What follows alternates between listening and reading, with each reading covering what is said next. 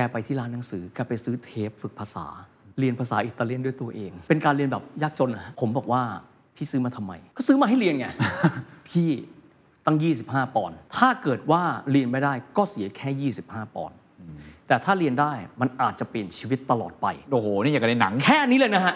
จีนทำหนังขึ้นมาเรื่องชื่อว่ายาเพียนจั่นเจิงหรือว่าสงครามฝิ่นดูจนจบปั๊บ เหมือนถูกตบหน้า ว่าคนเอเชียเราทำไมจีนเป็นอย่างนี้จีนที่เราคิดว่าเขาเจ๋งที่สุดในโลกอะกลายเป็นลูกไล่ให้ฝรั่ง วิทยาการสู้ไม่ได้ หลงตัวเองไม่มีอะไรดีเลยจนจบเฮียบอกทันทีนะ วินาทีนั้นเลย จะรู้โลกรู้แต่จีนไม่ได้โอ้และเฮียเปลี่ยนทัศนคติเลยว่า จากเดิมคิดว่า รู้อิตาเลียนรู้เยอรมันก็พอแล้วไม่ใช่ครับเราจะต้องรู้ วัฒนธรรมและวิถีชีวิตของประเทศที่ครั้งหนึ่งเป็นมหาอำนาจโลกอันดับที่หนึ่งนั่นคืออังกฤษ ไม่ใช่แค่อยู่บ้านเขาหลายคนครับไปเรียนมาอาจจะไม่รู้หลายสิ่งหลายอย่าง แต่เฮียบอกไม่ใช่ละ ช่วงเวลาที่อยู่ต่อไป เราต้องรู้ว่าทำไมเขาเป็นมหาอำนาจโลก This is the Standard Podcast. Eye opening for your ears. The Secret Sauce Global Economic Background.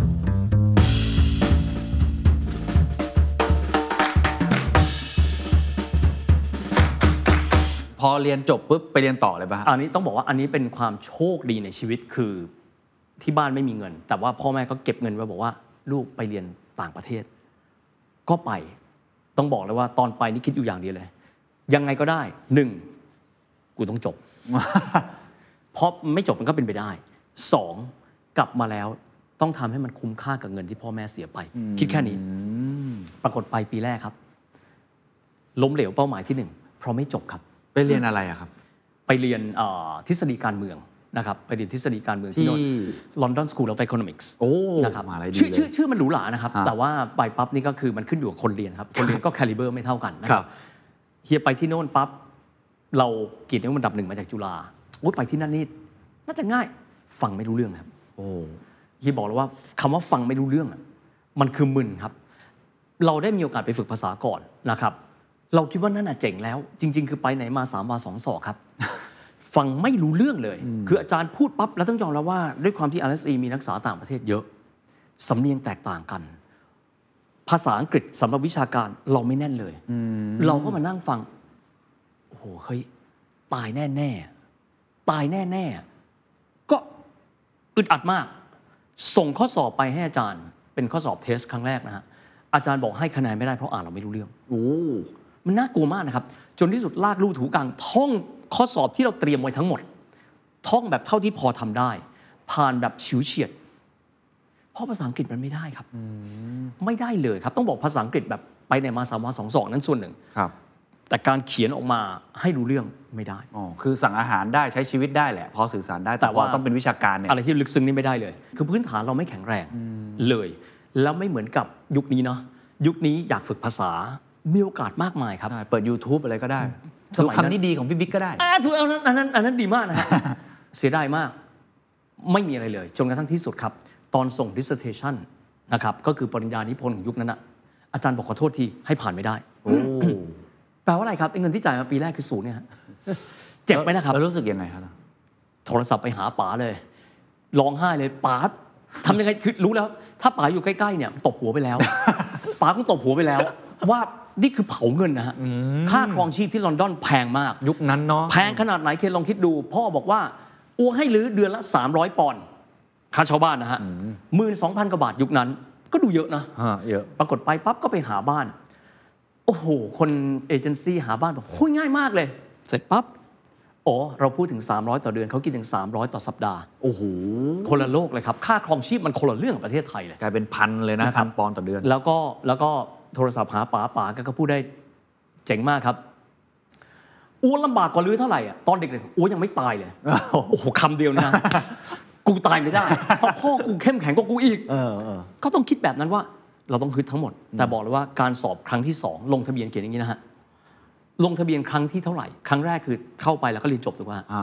แล้วก็อีกอันหนึ่งเขียนว่า second ลงทะเบียนครั้งที่สองวงเล็บ last ถ้าพลาดครั้งนี้คุณตาย ก็คือจคืบอเลคุณย ซีโร่เลยก็พอดีว่าได้เรียนปริญญาโทอีกใบหนึ่งที่ก็บอกว่าก็เรียนคู่ไปเลยแล้วกัน อีกตัวก็ทำ dissertation ก็จบ2ใบแบบรุ่งริ่ง สรุปจบได้ จบได้แบบรุ่งริ่งครับ จบมาได้ยังไงเฮียคิดว่าเพราะพยายามเยอะหรือว่าคือเรียนรู้คือเพิ่คือม คือสองปีอะสองปีมันก็คงต้องดีขึ้นบ้างถูกไหมฮะ อ๋อ ก็จากเดิมที่เรียนภาษาไม่รู้เรื่องแต่ว่าตอนนั้นคิดแผนแล้วครับ คิดแผนกับพี่สาวละว่า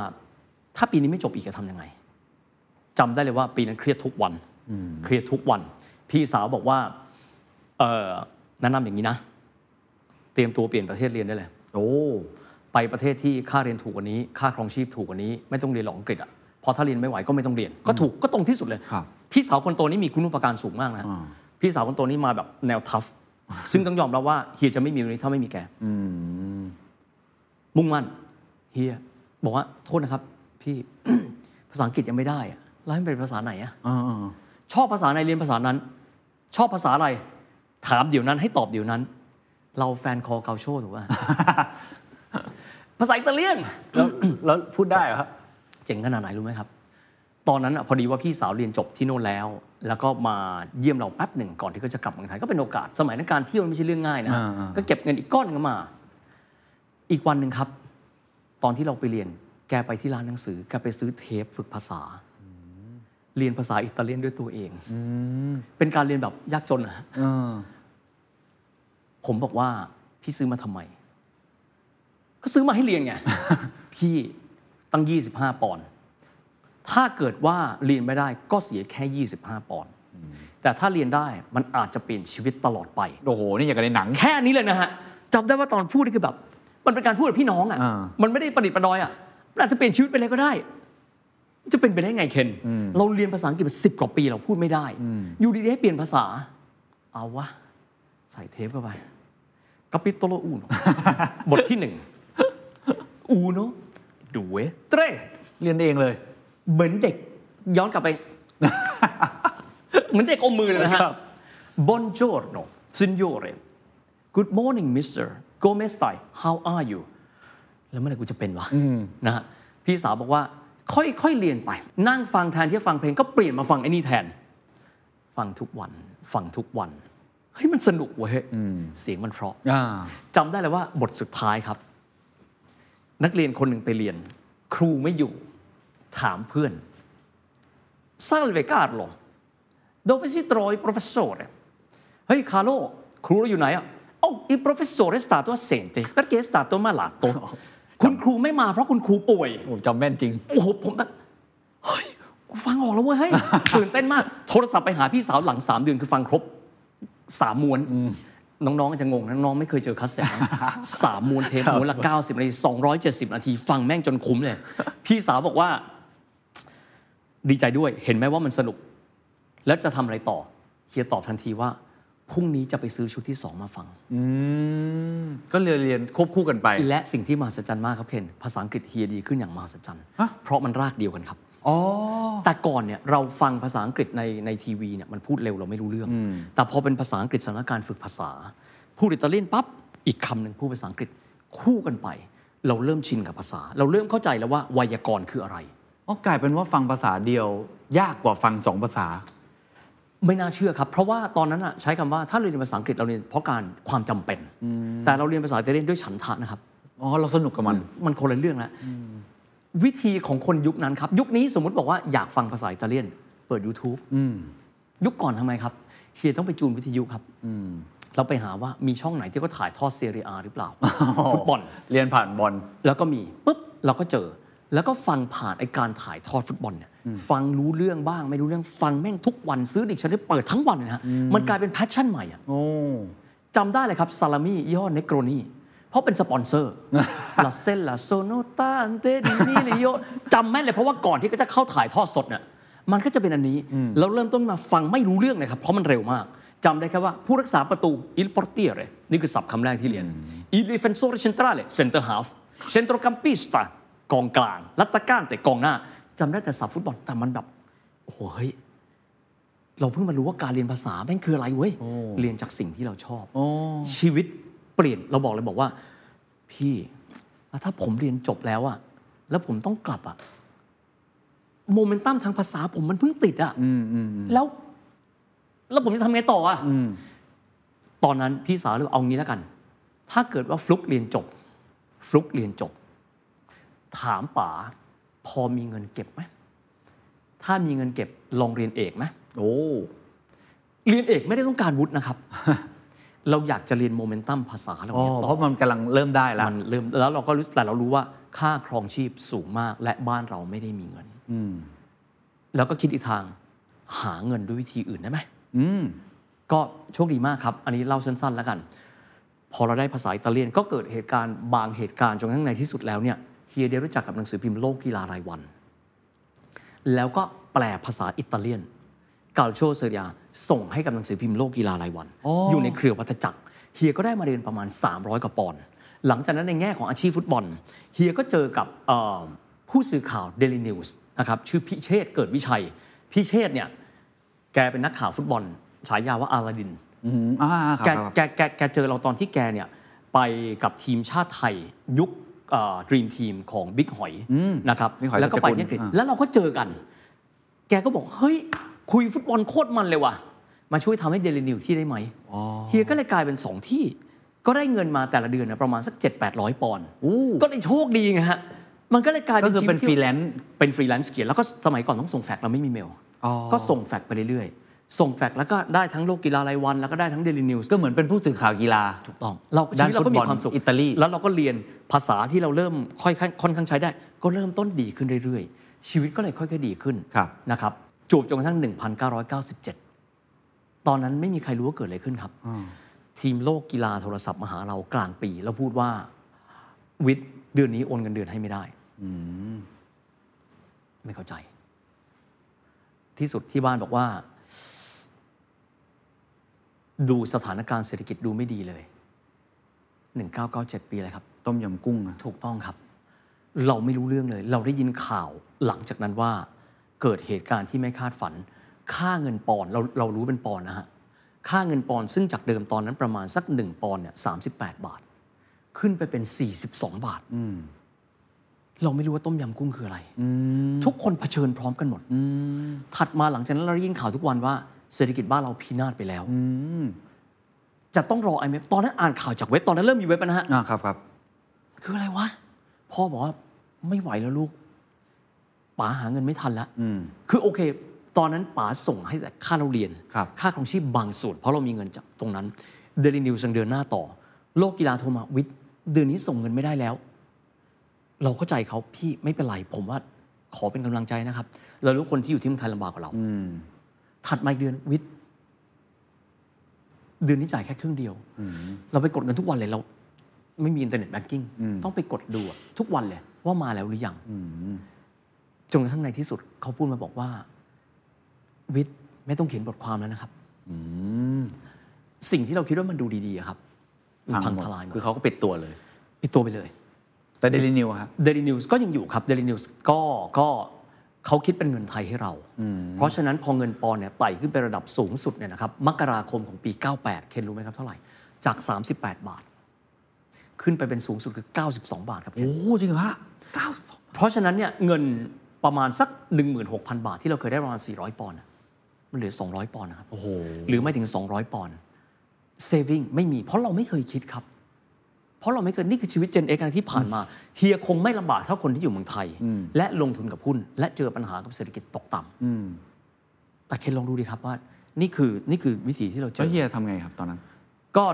กลับมาหรือว่าสิ่งที่ทำก็คือมันจำเป็นแล้วล่ะ คือตอนนั้นอะเขียนวิทยานิพนธ์ใกล้เสร็จแล้วอ๋อนะครับก็ก็ถือว่าโอเค แล้วก็เดลินิวส์ก็บอกว่าช่วงนั้นอะด้วยความที่ค่าเงินเป็นแบบนี้ ก็มองในแง่บวกนะฮะ เราเขียนวิทยานิพนธ์ไปแก้ไปนะครับเดลินิวส์ก็บอกว่าเออฟุตบอลโลกครั้งหน้าปี 98 ซึ่งอยู่ที่ฝรั่งเศสเนี่ยเพื่อเป็นการลดต้นทุนเอาคนที่ใกล้ที่สุดไป โอ้ก็ได้ไปอ๋อเฮียได้ไปเฮียได้ไปฟรองฟุตบอลโลเก้าแปดฟรอง98 ตอนนั้นจำได้ว่า 1 ปอนด์อยู่ที่ 75 บาท โหดอยู่ โอเคแลกเปลี่ยนเป็นเงินฟรังก์แต่ว่าค่าเงินบาทตอนนั้นอ่อนยวบยากฮะได้ไปฟรอง98 จริงครับ แต่ว่าก็มีความวิตกไปแบบไปไป เดินทางไปสนุกวิตกไปด้วยครับ เพราะว่าวิทยานิพนธ์ใกล้ส่งแล้ว ดีบ้างไม่ดีบ้าง ก็ก็คือทำสองอย่าง แต่ก็แล้วไปทำข่าวเป็นไงฮะบอลโลก 98 โอ้โหเพราะปกติเราไม่ได้เป็นคนผู้สื่อข่าวในสนามบอลใช่ไหมเราแปล เราเข้าไปในสนามบอลครับเพียนอ๋อเราเข้าไปในสนามบอลแล้วก็มีมีก็ก็คือจริง ๆ แล้ว ก็คืออยู่ในลอนดอนก็คือเข้า ก็ก็คือตอนนั้นเราอ๋อตอนนั้นเราไปที่ฝรั่งเศสครับ อ๋อเรานั่ง Eurostar ไปที่ฝรั่งเศส อ๋อครับ แล้วก็ไปครับเหมือนนักข่าวทั่วไปไหม หมายถึงว่าตอนแรกที่ทำกับวัฏจักรกับเดลินิวส์อ๋อเพราะว่าเราทำข่าวฟุตบอลอิตาเลียน อ๋อ สมัยนั้นยังไม่มีเน็ตเพราะฉะนั้นหนังสือพิมพ์ La Gazzetta dello Sport อยู่ที่ลอนดอนอ๋อก็แค่เราก็แปลซื้อเราก็แปลไปเป็นบทความ แต่พอบอลไม่ใช่ตัวข่าวบอลโลก98นี่คือต้องไป เราไปในสนามนะครับ แล้วเป็นไงครับไปในสนามแล้วก็เอ่อ ประทับใจมาก ๆ กับหลายหลายอย่างเลย ได้รู้จักพี่ ๆ นักข่าว ซึ่งต้องบอกว่าเป็นต้นแบบหลายคนเลย พี่หมวยมาฟิรี่บอกเลยแกเก่งมากแกเซียนฝรั่งเศสอยู่แล้ว แกสอนหลาย ๆ สิ่งหลาย ๆ อย่าง เจอกับพี่พิริยุชื่นกุลนะครับเจอหลายๆคนมาก เจอเพื่อนนักข่าวต่างประเทศ ได้เห็นวิธีการทำงานนักข่าวต่างประเทศ ได้เห็นวิธีการจัดการงานของฟีฟ่าทุกอย่าง work หมดครับ เราไม่จบแน่ๆแต่สิ่งที่วิตกกังวลมากตอนนั้น เราจะส่งข่าวกลับมายังไงครับเคน ถูกไหมฮะเฮียก็นึกอยู่ เรามีคอมพิวเตอร์ไปตัวนึง ยุคนั้นอินเทอร์เน็ตไม่เหมือนวันนี้ครับ ยุคนั้นต้องต่อโมเด็มถูกว่าถูกอะเด็กใหม่ๆ จะไม่รู้จักโมเด็มแล้วเสียงเข้าไปเลยมีเสียงคล้ายๆกอดซิลล่าหรือก็ได้ยินไหมฮะก็คือก็คือโมเด็มแล้วก็หลุดบ่อยด้วยแล้วก็ไปแล้วเราก็ต้องลุ้นว่าค่าโมเด็มของฝรั่งเศส ซึ่งยุคนั้นถือเป็นทรัพยากรที่แพงมากนะครับ มันจะเป็นยังไง แล้วก็ไปเสียบต่อโมเด็ม ราคาแพงมากๆ ต้องลุ้นว่าขอให้ส่งอีเมลผ่านให้ได้เร็วที่สุด ส่งภาพไม่ได้โอ้ ส่งได้แต่ text เจอภาพประทับใจทำอะไรไม่ได้กล้องดิจิตอลยังไม่มีต้องไปรอล้างฟิล์มโอ้มันเป็นไปไม่ได้หรอกครับ ก็คือยุคนั้นเป็นยุคเปลี่ยนผ่านบางที่ไม่มีอินเทอร์เน็ตให้จำได้ว่าไปสนามที่น็องต์สนามที่น็องต์ที่โครเอเชียเตะกับญี่ปุ่นนะครับจำแม่นเลยว่าที่นั่นไม่มีอินเทอร์เน็ตให้ใช้ แล้วเราไม่มีเครื่องพิมพ์ใครจะแบกเครื่องพิมพ์ไปอะฮะเอาไงดีวะที่สุดใช้อะไรรู้ไหมครับ ไม้เมืองเดิมครับเขียนด้วยลายมือครับแล้วส่งแฟกซ์เอาครับโอ้สนามที่น็องต์จำแม่นเลยนะครับ แล้วก็ดูมาหลายเกมแล้วก็จบมาได้ดูนัดชิงไหมฮะได้อานัดชิงได้ดูครับ ต้องบอกว่าเขาเล่าให้ฟังหน่อยเป็นไงเขาเขาแยกงี้เคนความสนุกของมันคือ นัดเปิดกับนัดปิดเขาให้สื่อมวลชนทุกคนเข้าไปหมดโอเคไหมฮะแต่ว่านัดระหว่างกลางครับ แต่ละสนามจะมีความจุไม่เท่ากัน ถ้าเป็นสนามสตาร์เดฟรองส์เขามีพื้นที่สำหรับนักข่าว 3,000 คน ในยุคนั้น 3,000 คนก็คือประมาณนักข่าวทุกคนที่ลงทะเบียนไปไม่ยาก แต่ว่าสนามเล็กๆครับเช่นสนามแซงเตเตียงเพราะฉะนั้นคนที่จะเข้าไปดูเกมใดเกมหนึ่งที่สนามนั้นต้องจับฉลากครับโอ้และวิธีการจับฉลากเขาใช้วิธีอะไรครับหนึ่งชาติที่เตะกันเอง ชาตินั้นได้ดูก่อนอ๋อโอเคถูกไหมฮะเพราะต้องทำข่าว จากนั้นปั๊บชาติที่อยู่ในกลุ่มนั้น ได้ความสำคัญลำดับ 2 ให้เข้าไป ถัดมาครับ ชาติ 32 ชาติที่เข้าฟุตบอลโลกได้ดูอ๋อพวกเราอะครับเป็นเนื้อข้างเคียงไงฮะเราเป็นเนื้อที่เขาไปทำเบอร์เกอร์ไงฮะครับคืออะไรก็ตามไทยแลนด์จะไม่เคยได้แต่โชคดีมากครับ เจ้าหน้าที่ที่แจกตั๋ว มีท่านหนึ่งที่เคยเจอ เธอเป็นคนลาวครับพ่อแม่เธอเป็นคนลาวแล้วก็อพยพไปอยู่ที่ฝรั่งเศสแล้วบอกโอ้ยเนี่ยมาจากประเทศเพื่อนบ้านของของบ้านเกิดของพ่อแม่เราเลยอะก็เลยให้มา ก็เลยใช้วิธีแบบนี้ในบางสนามที่เรารู้จักคนที่เป็นอีกที่หนึ่งนะครับ เป็นลุงอิตาเลียนเซอร์จิโอจำแม่นเลยเอาไป เพราะคุยกันได้ มันเป็นความสนุกในการที่เราไปใช้ชีวิตแบบนั้นนะครับ แล้วก็มีนัดหนึ่งที่เราเนี่ย ต้องเดินทางไกลคือเราต้องไปที่เมืองแซงเตเตียงที่ผมพูดถึงนี่แหละเราต้องเดินทางไปโดยที่เราจะไม่รู้ว่าเราได้ตั๋วหรือเปล่า การเดินทางไปกับเดินทางกลับใช้เวลาเยอะมากครับ และเกมนั้นเฮียอยากได้มาก เพราะเกมนั้นคืออังกฤษเตะกับอาร์เจนตินาครับ โอ้โหแซงเตเตียงเฮียก็บอกตายละไอเนี่ยเราจะไปได้ได้ยังไงอะเพื่อนก็บอกว่า เอ้า โทรศัพท์หาบอร์ดฟีฟ่าสิครับฮะพี่ให้ผมเนี่ยนะโทรหาบอร์ดฟีฟ่ากูมีเบอร์มึงเอาไหม เอา คนนั้นชื่อ พี่ยีวรวีร์ มะกูดีอ๋อพี่ยีครับน้องวิทย์เองนะครับพี่จากเดลินิวส์ว่าไงวิทย์คืออย่างนี้ครับพี่ยีพรุ่งนี้ผมจะไปแซงต์เอเตียน ผมอยากได้ตั๋วครับพี่ เพราะผมมีแนวโน้มผมจะไม่ได้ตั๋วในบล็อกนักข่าว พี่ยีก็บอกว่าโอเคไม่เป็นไรครับ วิทย์ไปบอกที่บูธตรงนี้ แล้วบอกว่าวรวีให้มารับอืมก็ไปก็ได้ก็ได้ตั๋วมาสองใบเอาสรุปได้สรุปได้ตั๋วมาสองใบไม่ใช่ตั๋วนักข่าวด้วยไม่ใช่ตั๋วนักข่าว แล้วก็เดินไปที่บูธนักข่าวเพราะเราลงทะเบียนไปแล้ว ยังไงต้องทำให้จบฮะนะฮะเราคนไทยจะทิ้งกลารคันไม่ได้เฮียก็ไปเขาก็ประกาศชื่อ คนนี้คนนี้ได้คนนี้ปั๊บชิงดำแล้วไอ้พวกชาติที่เข้าฟุตบอลโลกไปหมดละ ทีนี้ชาติเนื้อข้างเคียงแล้วพวกที่พวกที่ไม่มีฟุตบอลโลกเตะเขาแล้วไม่มีเรคคอร์ดนะฮะครับบางชาติเขาเคยไปเล่นเขายังได้ถูกป่ะครับครับเราไม่มีโชคดีไปอ้าวเฮียได้เป็นที่เรียบร้อยละเฮียก็โชคดีละปรากฏว่าพี่บางท่านไปรออยู่ไม่ได้เฮ้ยพี่ไม่เป็นไรพี่เอาบัตรใบนี้ไปเลยครับ เรียบร้อยเฮียก็ใช้โควต้าที่เฮียได้มาอ่านะครับแล้วจำแม่นเลยครับว่า ระหว่างทางเดิน มีคนอังกฤษพูดว่าเขาขอซื้อโอ้เฮียมีบัตรเหลืองไงขายไหม ต้องบอกว่าต้องขอบคุณพี่สื่อมวลชน ท่านอยู่ช่องสามนะพี่ต่อศักดิ์สายทอง พี่ต่อพูดว่าวิทย์อย่าทำอย่างนี้มันคือบัตรที่วิทย์ได้มา เพราะการช่วยเหลืออย่างเป็นมืออาชีพของพี่ยีวิทย์ทำแบบนี้ไม่ได้เก็บจนปัจจุบันก็ยังอยู่อ๋อเพราะว่าถือว่าเราต้องเคารพท่านครับถูกไหมฮะแล้วเสร็จปั๊บก็ไปดูก็โชคดีมากๆครับ บัตรใบนั้นนั่งอยู่หลัง Glenn Hoddle ครับ จริงเหรอฮะจริงครับ โอ้อยู่ตรงเนี้ย ใกล้คือมากคือก็ก็คือเป็นจุดที่ใกล้กับเอ่อโค้ชถูกไหมฮะโอ้ใกล้มากก็คือนั่งแถวหน้าสุด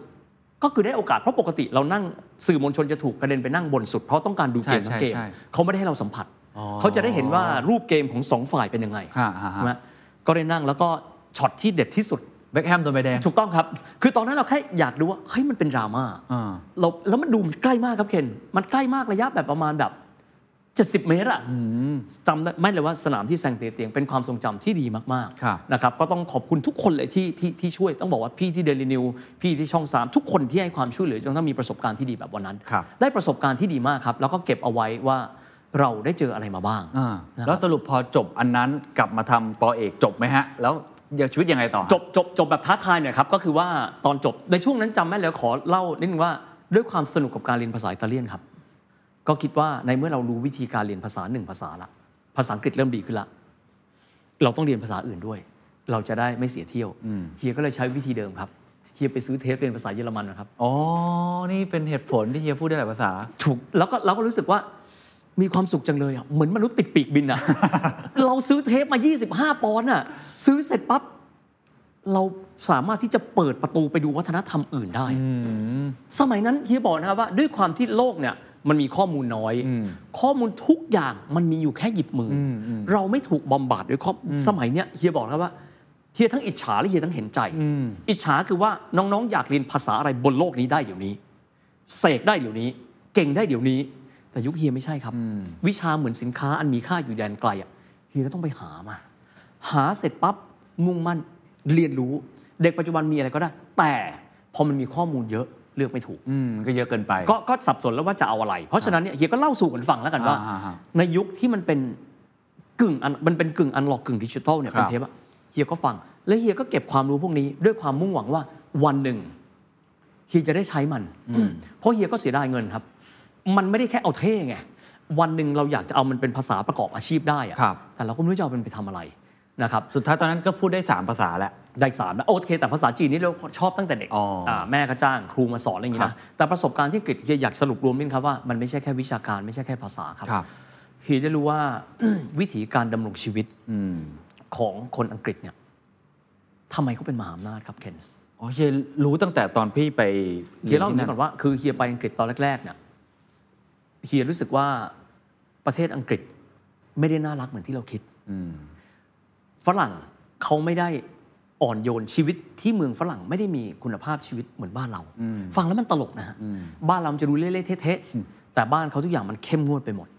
เช่นมีภาษีโทรทัศน์ปีละร้อยปอนด์อืมเพราะว่าเขามี BBC โอ้ต้องจ่ายถูกให้ถูกไหมบีฮะซีแล้วก็ถ้าเกิดเราไม่จ่ายเป็นไงครับเขาสู้เราขึ้นศาลครับโอ้จริงเหรอฮะจริงครับเฮียเคยโดนหมายสารมาแล้วครับ เรียบร้อยไปแล้วครัเฮียเคยโดนหมายว่าศาลเราไม่จ่ายแล้วเขาจับตอนไหนรู้ไหมตอนที่เราดูฟุตบอลโลก 94 ครับ เขาเอารถมาตัดสัญญาณเขารู้แล้วว่าบ้านนี้ ไม่จ่ายใช่ไหม ไม่จ่ายปั๊บเฮียก็ทำมึนไง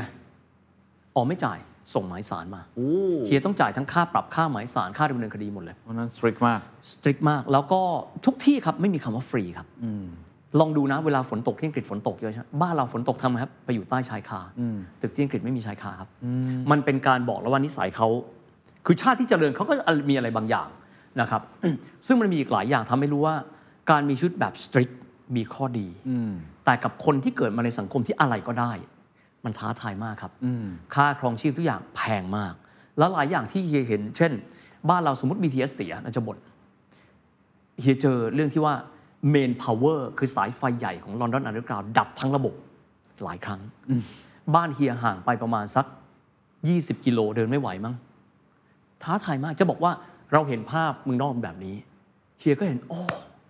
ชีวิตเขาเป็นแบบนี้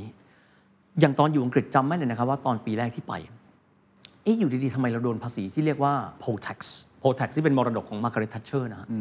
เราก็บอกเราเป็นนักเรียนเขาบอกว่า poll tax เก็บกับคนทุกคนไม่ว่าจะฐานะรวยยากจนเท่าเทียมที่สุดเลยคนละ500ปอนด์มันคืออะไรฮะก็คือเป็นคล้ายๆ ภาษีบำรุงท้องที่อ๋อคือมาร์กาเร็ตแทชเชอร์เอามาใช้ครับ โดยที่เอามาใช้ไม่ว่าคุณจะรวยจะจน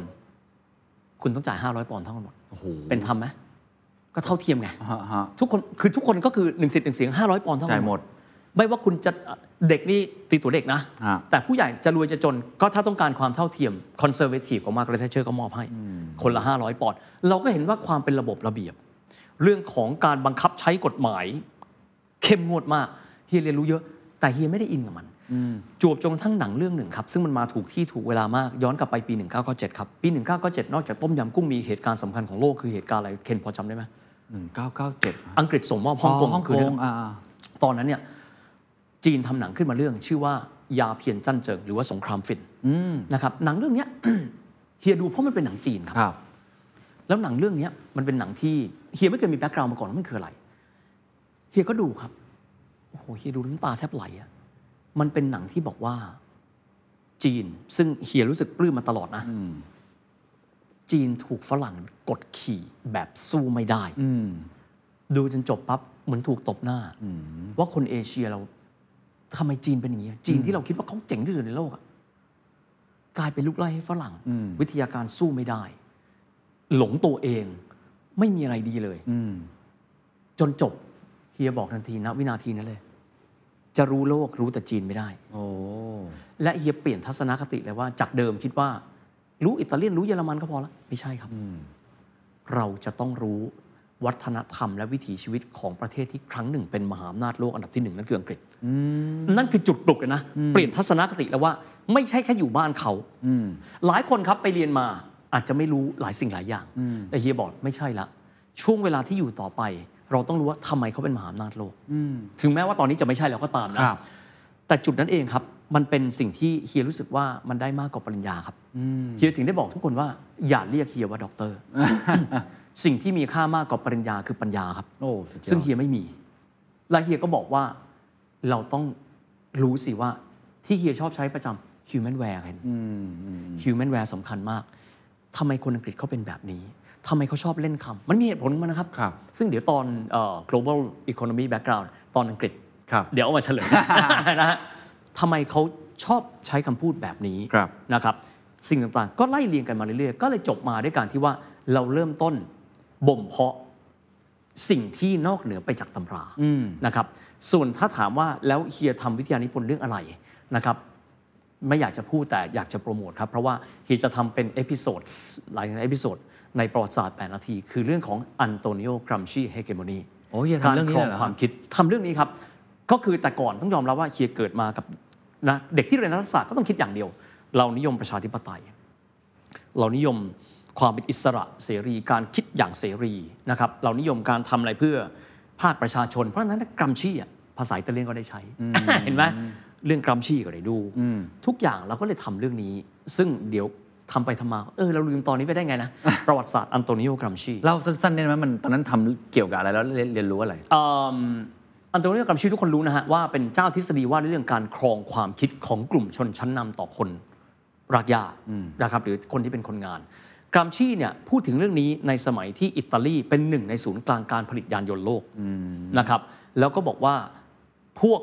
ตระกูลใหญ่ในเมืองเหนือเนี่ยใช้วิธีการต่างๆ ในการสร้างเรื่องต่อจิ๊กซอว์ในหัวกรรมอาชีพ เพื่อที่จะให้ไม่เข้าร่วมกับสาภาพแรงงานโอเคไหมฮะจากนั้นปั๊บสาภาพแรงงานก็เลยรวมตัวกันไม่ติด นะครับโอเค จากนั้นมุสโสลินีเข้ามา เฮียก็ทำต่อเนื่องมาว่า และในยุคปัจจุบันเฮเกโมนีในอุตสาหกรรม ในศตวรรษปลายศตวรรษที่ 20 ศตวรรษที่ 21เนี่ยมันเปลี่ยนวิธีไปขนาดไหนโอ้เช่น กลไกการต่อรองมันเป็น hegemony ประเภทหนึ่งหรือเปล่า มันเป็นการครองความคิดประเภทหนึ่งหรือเปล่า คือแนวความคิดแบบฝ่ายซ้ายพูดง่ายๆมันเป็นแบบนี้แล้วก็เปรียบเทียบมาตั้งแต่โรซาลักเซมเบิร์กนักปฏิวัติโปแลนด์ที่เป็นรองหัวหน้าพรรคคอมมิวนิสต์ของเยอรมันลองคิดดูเป็นคนต่างชาติ เป็นผู้หญิง เป็นผู้นำพรรคคอมมิวนิสต์เยอรมันนะครับต่อมาคาร์ลลีบคเน็คท์อีกหนึ่งในแกนนำต่อมาเรื่อยๆอันโตนิโอกรัมชี ต่อจิ๊กซอว์มาเรื่อยๆนั่นคือส่วนของวิชาการ แต่เฮียว่าปริญญาความรู้แต่สิ่งที่เฮียได้มากที่สุดในตอนที่เขียนวิทยานิพนธ์ปริญญาเอกนะครับ อาจารย์พูดว่าทำไมยูชอบเขียนอะไรยากๆอะมันไม่รู้เรื่องก็บอกว่าก็มันซับซ้อนไงมันเท่อาจารย์พูดคำนี้ครับ wit PhD is not an art of overcomplicating things ปริญญาเอกไม่ใช่ศาสตร์แห่งการทำให้เรื่องง่ายเป็นเรื่องซับซ้อนเกินจำเป็น PhD is an art of simplification โอ้คำนี้จำมาจนวันตายเลยครับ เพราะฉะนั้นเวลาเฮียทำเฮียต้องบอกว่า ถ้าเราพูดไม่รู้เรื่อง แสดงว่าตัวเราเนี่ยโง่ over complicated เองถูกต้อง เพราะฉะนั้นทุกอย่างที่เฮียทำถ้าเฮียไม่รู้และเฮียคิดว่าคนที่คุยกับเฮียอยู่แล้วเขางง ความผิดอยู่ที่เฮียไม่ใช่อยู่ที่เด็กต้อง simplify ครับทำทุกอย่างให้มันง่ายที่สุด ก็เลยเป็นสิ่งที่เฮียเนี่ยได้กลับมาอยู่เมืองไทย ที่จะเล่าอะไรก็เข้าใจง่าย ต้องเข้าใจก็ง่ายเป็นครัเสบน่ห์เคนของเฮียนะเพคราะรับว่าไม่งั้นที่เราคงเราคงลำบาก ยังไงต่อกลับมาเมืองไทยอะเอาเอาสั้นๆนะครับกลับมาเมืองไทยนะครับเอ่อโจทย์แรกที่คิดคือช่วงเศรษฐกิจตกต่ำเอาแค่หางานให้ได้ก็พอแล้วอืมแต่เฮียแบบดีกรีด็อกเตอร์ LSE นะพี่ถึงได้บอกกันว่าปริญญาเอกไม่ได้ดีเสมอไปนะครับ คนมองว่า over qualify ทั้งที่เฮียจะบอกว่าปริญญาเอกมันไม่ได้ต่างจากมนุษย์เดินดินทั่วไปนะครับ แต่ว่าก็เฮียส่งใบสมัครไปประมาณ 70ใบก็มีคนโอ้ตอบมาไปเรียกไปสัมภาษณ์เนี่ยสามแห่งครับไปเกี่ยวกับอะไรงานเกี่ยวกับอะไรเอ่องานก็จะมีบริษัทไฟฟ้า บริษัทรถยนต์ที่ไม่ได้รับเฮียนะครับเพราะว่าเข้าใจเขาเราไม่มีประสบการณ์เราอายุยังน้อย แล้วก็โทรทัศน์ที่ยังไม่มีสถานีแต่กำลังจะเปิดใหม่ ก็คือเนชั่นทีวีอ๋อนะครับต้องบอกว่าพื้นฐานโชคดีมาก จากการที่เป็นสื่อมวลชนของโลกกีฬากับเดลินิวส์ก็เลยทำให้เฮียเนี่ยได้มีโอกาสนะครับในการที่เข้ามาเอ่อเริ่มต้นทำสื่อเนชั่นทีวียุคบุกเบิก ตอนนั้นทำตำแหน่งอะไรครับเขาให้ไปคือเขารับเข้าไปก่อน แต่ว่ามีแนวโน้มว่าจะเป็นผู้ประกาศอยู่แล้วล่ะ คือเขาชอบเสียงเรานะจากที่ครูฝึกจ่าสิบเอกกรไม่แต่กฎเฮียได้ตบอนอกนั้นไว้เคยเป็นผู้ประกาศมาก่อนไหมไม่เคยเลยครับ แต่คือเขาเข้ามาก็บอกว่าดูดูประวัติแล้วเนี่ยอย่างน้อยรู้ระบบการทำงานของสื่อว่าสื่อทำอะไรบ้างอ่าแล้วก็ด้วยเสียงโอเค แต่ปัญหาที่หลักที่สุดคือ เป็นคนตื่นกล้องแต่แต่ก็ทุกคนก็จะต้องเจอแบบนี้อะก็ค่อยๆแก้ไป จากนั้นทำงานอยู่ได้ 9 เดือน งานที่เฮียฝันครับตั้งแต่ต้มยำกุ้งคือเฮียอยากรู้ว่า บริษัทต่างชาติเขาทำอย่างไร ช่วงต้มยำกุ้งเขาจึงไม่พังไปด้วย ทำไมเศรษฐกิจสิงคโปร์ไม่พังไปด้วยทำไมฮ่องกงไม่พังไปด้วยทำไมจึงเป็นไทย อินโดนีเซียและเกาหลี ก็คิดว่าอยากจะทำงานบริษัทข้ามชาติอ๋อทำเนชั่นได้ประมาณสัก 9 เดือนครับ ก็มีโอกาสได้เข้าไปทำงานกับบริษัทข้ามชาติ และนั่นก็คือ BMW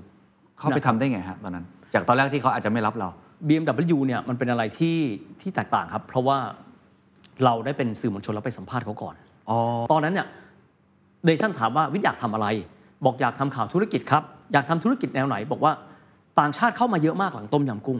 ผมอยากรู้ว่าเขาคิดอะไร นี่คือจุดเริ่มต้นนะฮะสุดยอดเพราะฉะนั้นก็ไปสัมภาษณ์จากหลายๆแห่งต้องขอบคุณแหล่งข่าวทุกคนเลย เพราะว่าช่วงนั้นเนชั่นทีวียังไม่เปิดด้วยซ้ำแต่ว่าภาษาเฮียได้ด้วยใช่ไหมได้ก็ก็ไปก็จำได้ว่าหลายที่แล้วก็สัมภาษณ์เอ่อประธานของบริษัท BMW ซึ่งน่าประหลาดใจมาก ประธานคนแรกของ BMW ประเทศไทย ท่านเป็นคนสเปนครับ ท่านเป็นคนสเปน แล้วก็ชอบพอกัน แล้วหลังจากนั้นเนี่ยพอมีตำแหน่งว่าง เขาก็เรียกเราเข้าไปสัมภาษณ์อ๋อนะครับ ก็เลยกลายเป็นโลกเอ่อจากสื่อมวลชนนะครับกลายเป็นโลก corporate จากนั้นก็ย้ายไปทำงาน corporate อีกแห่งหนึ่งจากนั้นก็กลับมาที่สื่อมวลชนนี่แหละครับ corporate ตอนทำ BM นี่ทำตำแหน่งอะไรครับเป็นดูแลทางด้านการสื่อสารครับอ๋อก็คือสื่อสารองค์กรฮะนะครับคำว่าสื่อสารไม่ใช่แค่กับสื่อมวลชนนะครับ สื่อสารกับเจ้าหน้าที่ภาครัฐก็ไม่ง่าย ก็เลยได้เรียนรู้ครับ วิธีการทำงานโดยเฉพาะหน่วยภาษีเราก็จะรู้และคุ้นเคยกันมากพอสมควรหน่วยภาษีหน่วยที่เขาเรียกว่าหน่วยจัดเก็บเออก็จะรู้จักก็เปิดโลกทัศน์กว้างเอ่อ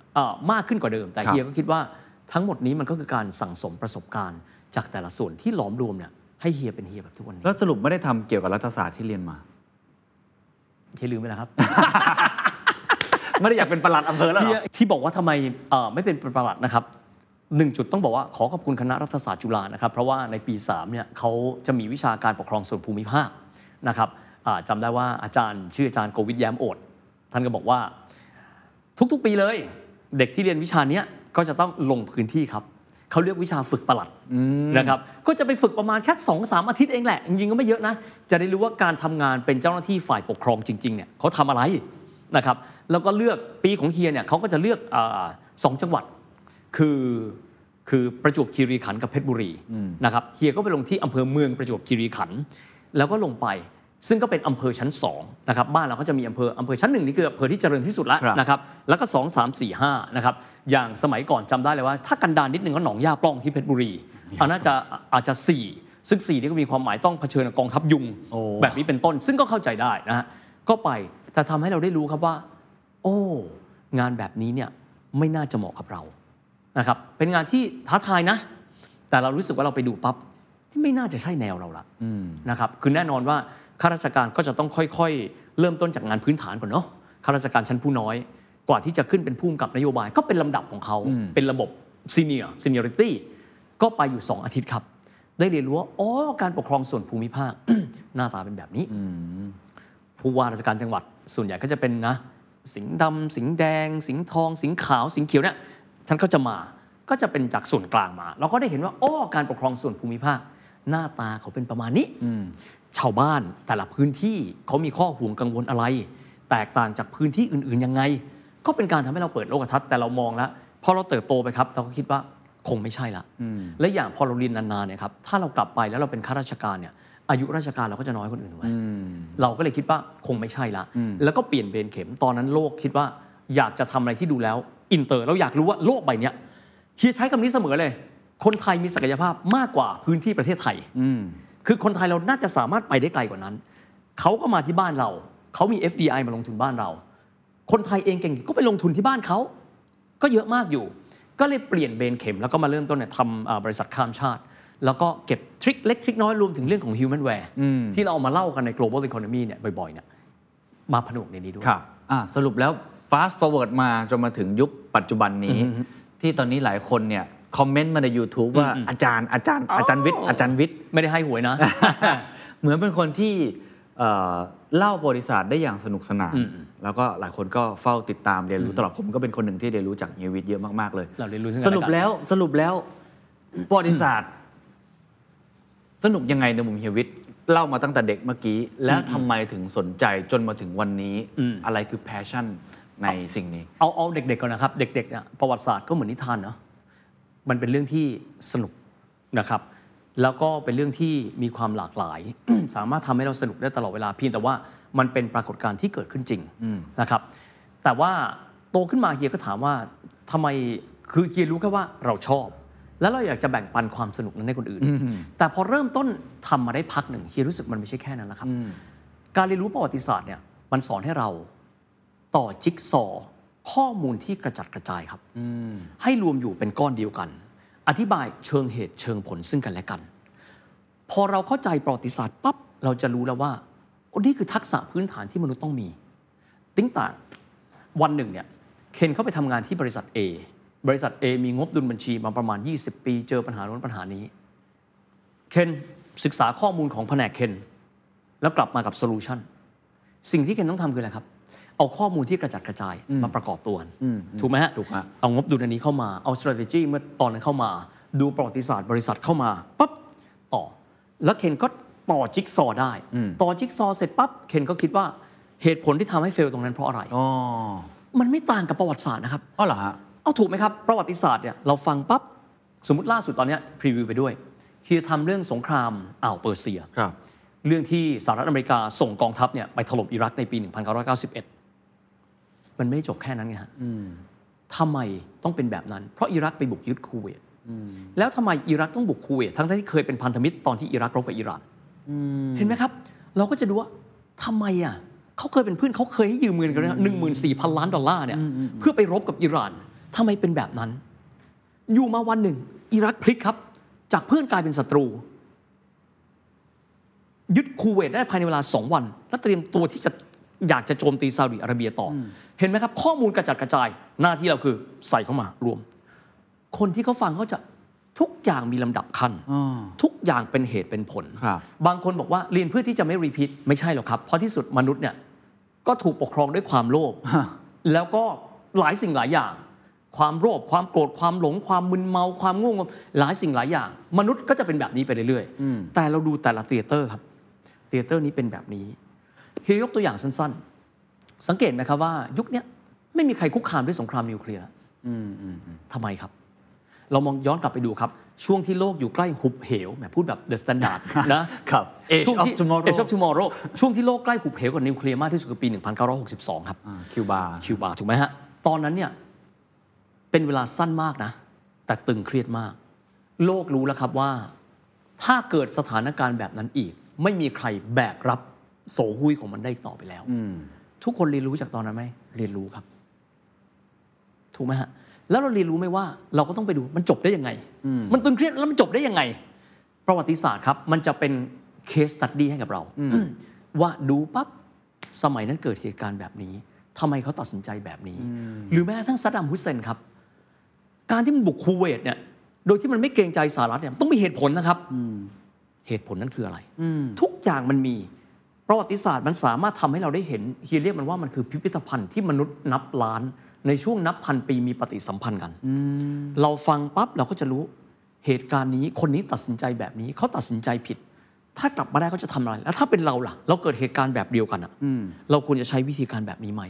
นี่คือกระบวนการทำงานของเฮียด้วยในแต่ละตอนเวลาทำคือมีข้อมูลมาต่างๆ แล้วก็ประติดประต่อเรื่องราว แต่สิ่งที่ผมสังเกตที่เฮียมีมากกว่าคนอื่นๆนะที่ที่ผมเคยเห็นแล้วกัน คือ critical thinking อะคือกระบวนการในการจะตั้งลองมาคำคิดถาว่ามสิ่งที่เฮียมีคือความหล่อไม่ใช่อันนั้นก็ใช่ฮะหรือแบบความสงสัยการตั้งคำถามที่ดีอืมมันเลยทำให้เวลาเฮียทำแต่ละตอนแม้กระทั่งซีรีส์นี้เองก็ตามทีมันมันสนุกอะแล้วมันก็ relevant ผมใช้คำนี้แล้วกัน คือปกติผมก็เรียนประวัติศาสตร์ตั้งแต่เด็กยอมครับรับว่า ผมอาจจะโชคไม่ดีไม่ได้มีอาจารย์ที่สนุก แล้วผมก็ไม่ได้เป็นคนที่ยกมือตอบคำถามได้ครับ เราก็รู้สึกว่าแบบเออมันสนุกแหละในในบางเรื่องนะ แต่ว่าไม่รีเลทครับ มันพูดตรงๆมันทำเงินให้เราไม่ได้ มันสร้างอาชีพให้เราไม่ได้ครับเราก็เลยไม่ได้สนใจมัน แต่ครับเฮียตอนนี้มันกำลังทำให้มันเป็นที่น่าสนใจในสังคมผมเชื่อว่ามีใครหลาย ๆ คนสนใจบริษัทมากขึ้นครับเพราะว่าเฮียมีวิธีคิดอะไรลักษณะแบบนี้ แสดงว่าเฮียมองว่าทักษะในการเรียนรู้บริษัท มันเป็นทักษะหนึ่งที่จำเป็นในการใช้ชีวิตถูกไหมถูกต้อง และคำว่าทักษะนะครับเคนแปลว่า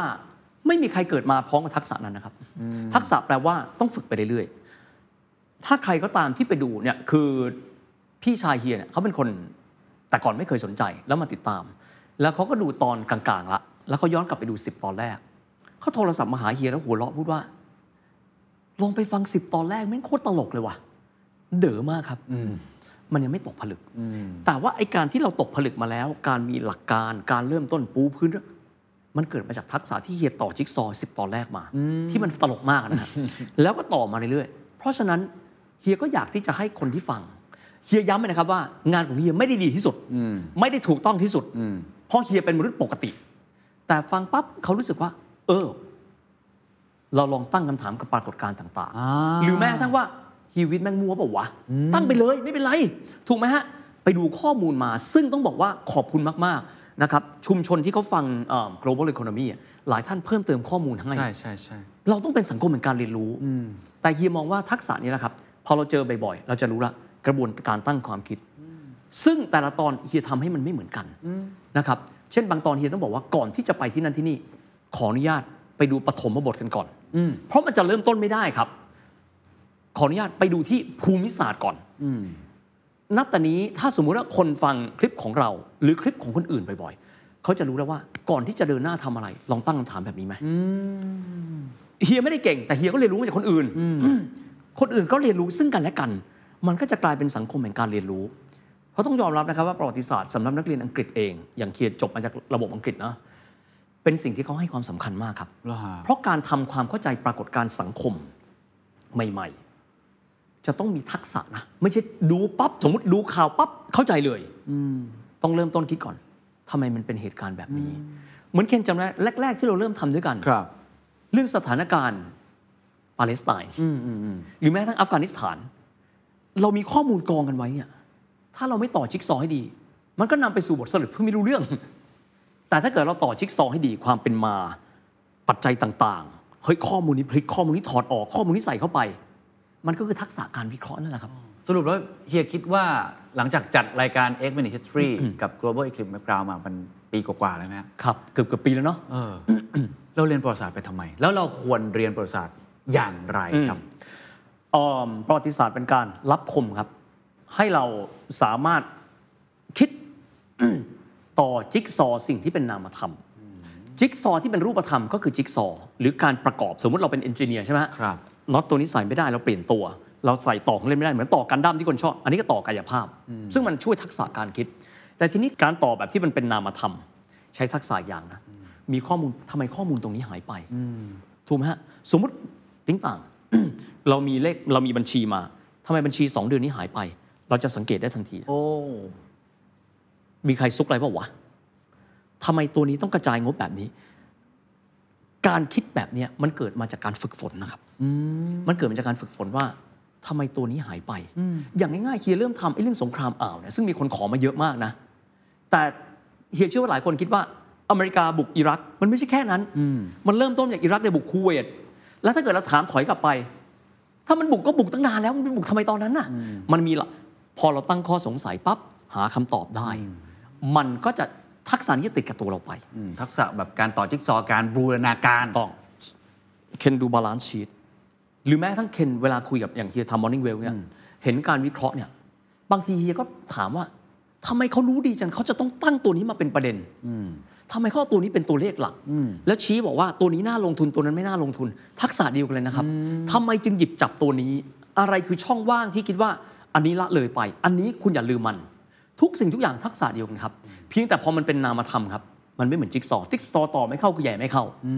ประกอบรถไม่เข้าคือไม่เข้า มันไม่ใช่มันไม่ใช่ช่องของมันอะแต่อย่างพอเรามาอะไรที่เป็นนามธรรม หยิบจับไม่ได้นะ เราจะ fit in แบบมั่วก็ได้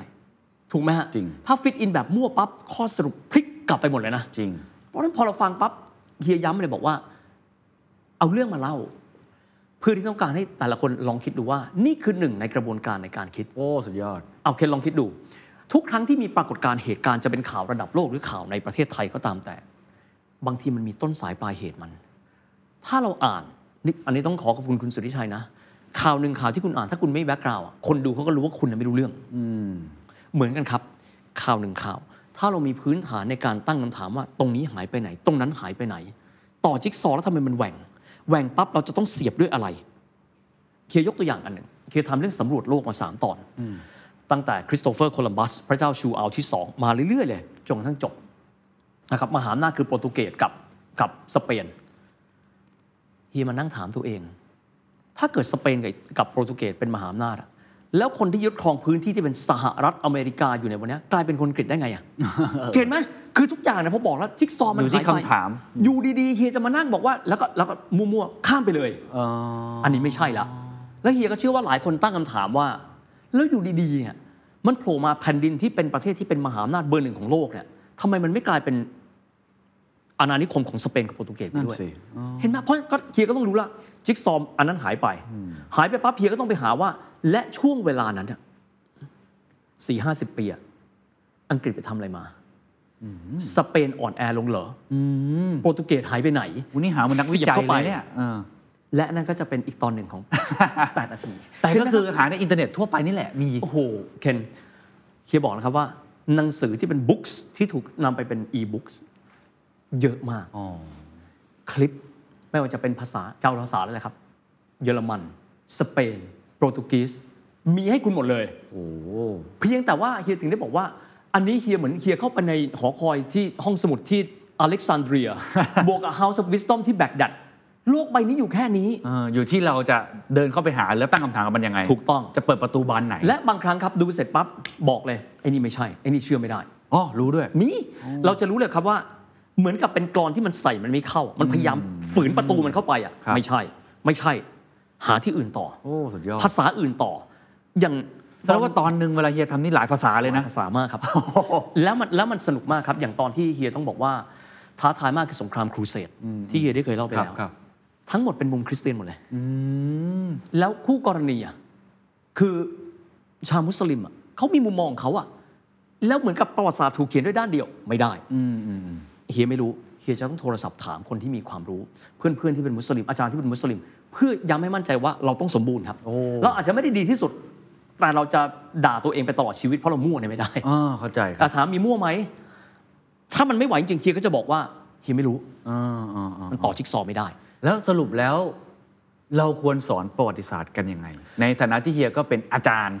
ที่สอนประวัติศาสตร์จีนใช่ไหมครับกับรู้สึกจะฮิตเลอร์ถ้าผมจำไม่ผิดนะก็ก็ก็ใช่ อันนี้เป็นการสอนในโรงเรียนมัธยมนะเออมันควรจะสอนยังไงในสังคมไทยเฮียว่างี้ดีกว่าขอบคุณมากที่ถามครับครับเพราะว่าเรียนไม่เรียนอันนั้นเรื่องหนึ่ง แต่สำคัญกว่านั้นคือ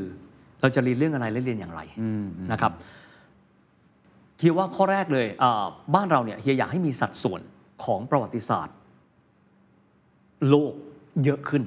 เฮียเรียนประวัติศาสตร์โลกต้องขอบคุณนะครับ อันนี้ย้ำเลยว่าและเฮียดีใจมากที่เฮียได้หนังสือเล่มนั้นกลับมาอีกครั้งหนึ่งตำราสังคมศึกษาส605 นักเรียนมปลาย อักษรเจริญทัศน์เป็นเล่มที่สมบูรณ์แบบมาก แต่เฮียตั้งคำถามว่าควรจะเรียนแบบเนี้ยทุกเทอม เป็นหนังสือประวัติศาสตร์โลกตั้งแต่เมโสโปเตเมียจนกระทั่งจบสงครามโลกครั้งที่สองอะมีอยู่ 200กว่าหน้าเรียนทุกเรียนเทอแค่มม .6 เรียนแค่ม .6 แต่เฮียอยากจะให้เรามีการกระจายครับอ๋อ บ้านเราเนี่ยไม่ได้ผิดนะ แต่เฮียไม่สมบูรณ์ เราเรียนประวัติศาสตร์ไทยกับประวัติศาสตร์ประเทศเพื่อนบ้านเป็นหลักแต่ถ้าเกิดว่าเราเชื่อมต่อนะครับ เช่น อยุธยาเกิดอะไรขึ้น เราจะได้สามารถที่จะมีข้อมูลที่เยอะขึ้นหนังสือประวัติศาสตร์ครับ ก็จะเป็นการบอกว่าข้อมูลคืออะไร ยุคนี้ฝรั่งบันทึกว่าอะไรนะครับเฮียเฮียพูดเสมอเลยบอกว่า โลกใบเนี้ยเราเป็นโลกยุค Open Source ละ คุณครูสามารถเอาคลิปที่คุณครูเลือกมาแล้วหลายหลายอัน มาดูและประกอบการสอนได้ คุณครูไม่ต้องทำหน้าที่พื้นฐานแบบพลทหารอย่างอย่างเฮียเข้าใจป่ะหน้าที่เฮียเรียกพลทหารคือ เอาข้อมูลไปให้ แต่ครูคุณครูเนี่ยสามารถยกระดับขึ้นมานะ จากที่เฮียพูดมาเนี่ย ถูกหรือผิดอืมจุดนี้ทำไมเป็นอย่างนี้ครับครูยกระดับการสอนให้คิดได้ ครูไม่ต้องมานั่งไล่เรียงแล้วว่าทำไมทวีปสหรัฐทวีปอเมริกาต้อง ชื่อตั้งชื่อตามอเมริโกเวสต์ชีไม่ต้องละเพราะทุกอย่างมันมีละไอ้พวกนี้ให้ไปฟังก่อนก็ได้ไปไปฟังก่อนได้เลย แล้วก็แล้วก็ถ้าเกิดว่าผิดครูก็จะได้บอกว่าข้อมูลของเฮียตรงนี้ผิดนะคะอ่าแล้วครูก็มาสอนจิตวิเคราะห์อืมโอ้ถูกไหมฮะยังจำได้เลยวันนั้นที่คุยกับอาจารย์ภาคิน ตอนเอ่อเทปพิเศษ ที่คุยเรื่องห้องเรียนประวัติศาสตร์อ่าที่คุยกับน้องฟาโรส กับอาจารย์ภาคินอ่าของเรียนกำเนิดวิทย์เนี่ยเขาบอกแบบนี้ผมถามเด็กตลอดเลยว่า ประวัติศาสตร์ที่เขียนเขียนโดยใครและเชื่อได้ไหมถูกไหมฮะ เด็กก็จะเริ่มต้นแล้วนับ แต่นี้เวลาเด็กอ่านตำราอะไร เด็กก็จะตั้งคำถาม ที่ผู้ใหญ่ให้มามันถูกที่สุดในโลกปะ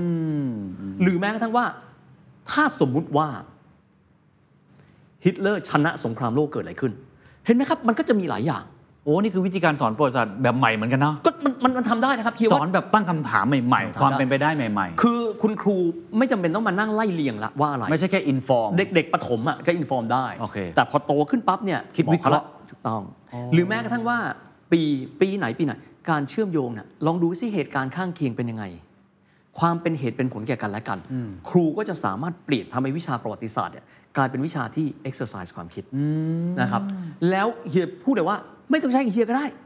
ใช้ของคนที่ครูคิดว่ามัน work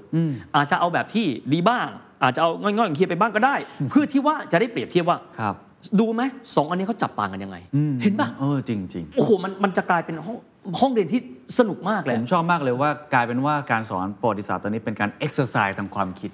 exercise เลย แต่ว่าเด็ก ๆ อันนี้ต้องต้องบอกนะครับว่า รุ่นรุ่นใหม่ไม่รู้เป็นไง แต่รุ่นเฮียเวลาที่ครูบอกว่าไปอ่านหนังสือเล่มนี้แล้วอ่านไหมไม่อ่านเด็กไทยนี่ขึ้นชื่อเลยว่าเราขี้เกียจอันนี้ต้องยอมรับว่าเราสู้ต่างประเทศไม่ได้ ไปต่างประเทศคือมันอ่านทุกคน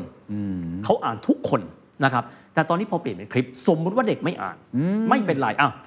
เปิดคลิปโรงเรียน 20 นาที ปึ้งพอส แบบนี้อ่าถูกไหมฮะจริงครับ มันก็จะทำให้ประวัติศาสตร์เนี่ยมีความสมบูรณ์แบบมากขึ้นครับบางครั้งสอดแทรกการเรียนภาษาเข้าไปได้ด้วยนะ จริงจริงจริงภาษาวิทยาศาสตร์ อย่างเช่นตอนเฮียทำเรื่องนิวเคลียร์เห็นไหมตอนเรื่องนิวเคลียร์น่ะเฮียไม่ใช่เอิ่มเฮียไม่เก่ง แต่เฮียพยายามอธิบายจากมุมของเฮีย เพื่อให้คนเขาไปหาข้อมูลต่ออเช่นบางทีสมมุติเขาชอบเรื่องฟิสิกส์มาก เขาไปดูใดๆในโลกเรื่องฟิสิกส์ใช่ไหมเขาต่อยอดความรู้เป็นแบบเรียกพูดง่ายที่เขาเรียกกันว่า เราต่อจิ๊กซอว์ไปเรื่อยครับครับๆนะครับเด็กๆก็จะมีความรู้สึกว่าสนุกอืมสนุกกับการเรียนรู้ อยากรู้อยากเห็นอืมจริงพี่จำวลีนี้ใครพูดจำไม่ได้บอกว่า ครูไม่ใช่มนุษย์มหัศจรรย์แต่การที่ครูจะมหัศจรรย์คือครูนั้น ปลูกฝังเมล็ดพันธุ์แห่งความรักในการเรียนรู้โอ้โหถ้าเกิดว่าเด็กแบบ อยากดูจังเลยว่า แล้วแล้วทำไมสหรัฐอเมริกาเนี่ย วันเนี้ยมหาอำนาจอันดับหนึ่งอะตกอยู่ในเมืองอังกฤษแล้วตอนนั้นสเปนหายไปไหนถ้าสทำไมสเปนไม่ขึ้นไป แค่นี้ก็ประสบความสำเร็จแล้วนะเห็นไหมครับถ้าเกิดเรากระตุ้นให้คนที่เรียนเนี่ยอยากเรียนรู้เพิ่มเติม แค่นี้เลยครับ เพราะฉะนั้นเนี่ยถามว่าไม่ได้สำคัญเฉพาะจุดนั้น อย่างเช่น เราเรียนเรื่องของการสำรวจโลกของพระเจ้าชัวร์ที่สองโปรตุเกสไม่ได้ให้จำนะครับแต่ถ้าจำไม่ได้ก็คิดต่อไม่ได้นะฮะอันอันนี้แย่นะใครก็ตามที่บอกว่า ก็แค่ท่องจำแต่ต้องก้าวข้ามผ่านตรงนี้ให้ได้ครับครับเพราะถ้าจำไม่ได้ คุณก็คิดต่อไม่ได้อืมเราดูปั๊บแล้วเราก็สามารถที่จะต่อได้ว่า เหตุผลคืออะไร การตัดสินใจการสำรวจโลกเฮียชอบมากสารคดีดอยเชอร์เวลเลอร์พูดถึงการสำรวจโลก ตอนจบไม่ได้จบแค่นั้น ตอนจบมาสำรวจโลกแอดอัพเฟลอะไรก็วืดตอนจบปั๊บ ความกระหายความรู้โลกยังไม่จบแต่เพียงแค่นี้ เพราะออกไปนอกโลกเห็นไหมครับกระคือตุ้นให้คนไปต่อ เขาจะได้รู้ว่าเฮ้ยโลกนี้ไม่จบ แล้วฟังเรื่องนี้เหมือนขำนะครับเคนไปดูต่อไปณเวลานี้สหรัฐจีนแข่งกันไหมอ๋อใช่มันก็ไม่ต่างกับยุคโปรตุเกสกับสเปนนะแข่งขันกัน ใครจะไปดาวอังคารได้ก่อนกันใครจะวงโคจรที่เป็นประโยชน์ กับอนาคต telecom ได้ก่อนกันดูสิ สุดยอดครับ สุดท้ายแล้วกันนะครับเฮีย ตอนเปิดเราเปรียบเทียบชีวิตเฮียเหมือน Forrest Wit อ่าเหมือน Forrest Gump ฉากแรกมีขนนกมาแล้วเฮียนั่งอยู่ในเอ่อบ้านแถสวนสาธารณะท่ฉากสุดท้ายของ Forest Gump มันก็จะเป็นเหมือนคล้ายๆขนนกฟึบๆแล้วเขาก็ต้องการจะบอกนะว่า ชีวิต Forest Gump เนี่ยมันก็เหมือนกับขนนกแหละ มันแบบมันล่องลอยอืมไปตามสถานการณ์ต่าง ๆ มันอิสระเสรี แต่ในขณะเดียวกันเนี่ยมันก็ถูก เหตุการณ์ต่างๆ พัดพาทำให้ชีวิตดำเนินต่อไปเรื่อยๆ อันนี้สปอยนะ ครับ ถ้าเป็นชีวิต Forest เฮียล่ะ อ่า Forest เฮียวิทเนี่ยตลอดชีวิตที่ผ่านมาตั้งแต่เด็กมาจนมาถึงปัจจุบันนี้ที่ยังทำเรื่องประวัติศาสตร์เป็นหลักอยู่ในตอนเนี้ยเฮียอยากอยากให้อะไรเป็นบทเรียนกับชีวิตของเฮียเองอะ จริงๆคำพูดของเคนเมื่อกี้อธิบายมาละ เรามี 2 อย่างนะครับ ข้อแรกครับคือบริบทประวัติศาสตร์ที่เฟรมเราอยู่ ถูกไหมฮะ เช่นเฮียเกิดมาในยุคไหนก็เชฟ การรับรู้ของเราไปเรื่อยๆ แต่อีกส่วนหนึ่งครับ มนุษย์เราไม่เหมือนคนนก ตรงที่เรามี determination ตัวเราเอง เราสามารถกำหนดได้ว่าเมื่อเข้ามาสู่ทางแยกเนี้ยเราจะเลือกอะไร ถูกไหมฮะ ถ้าเกิดว่าเราไปดู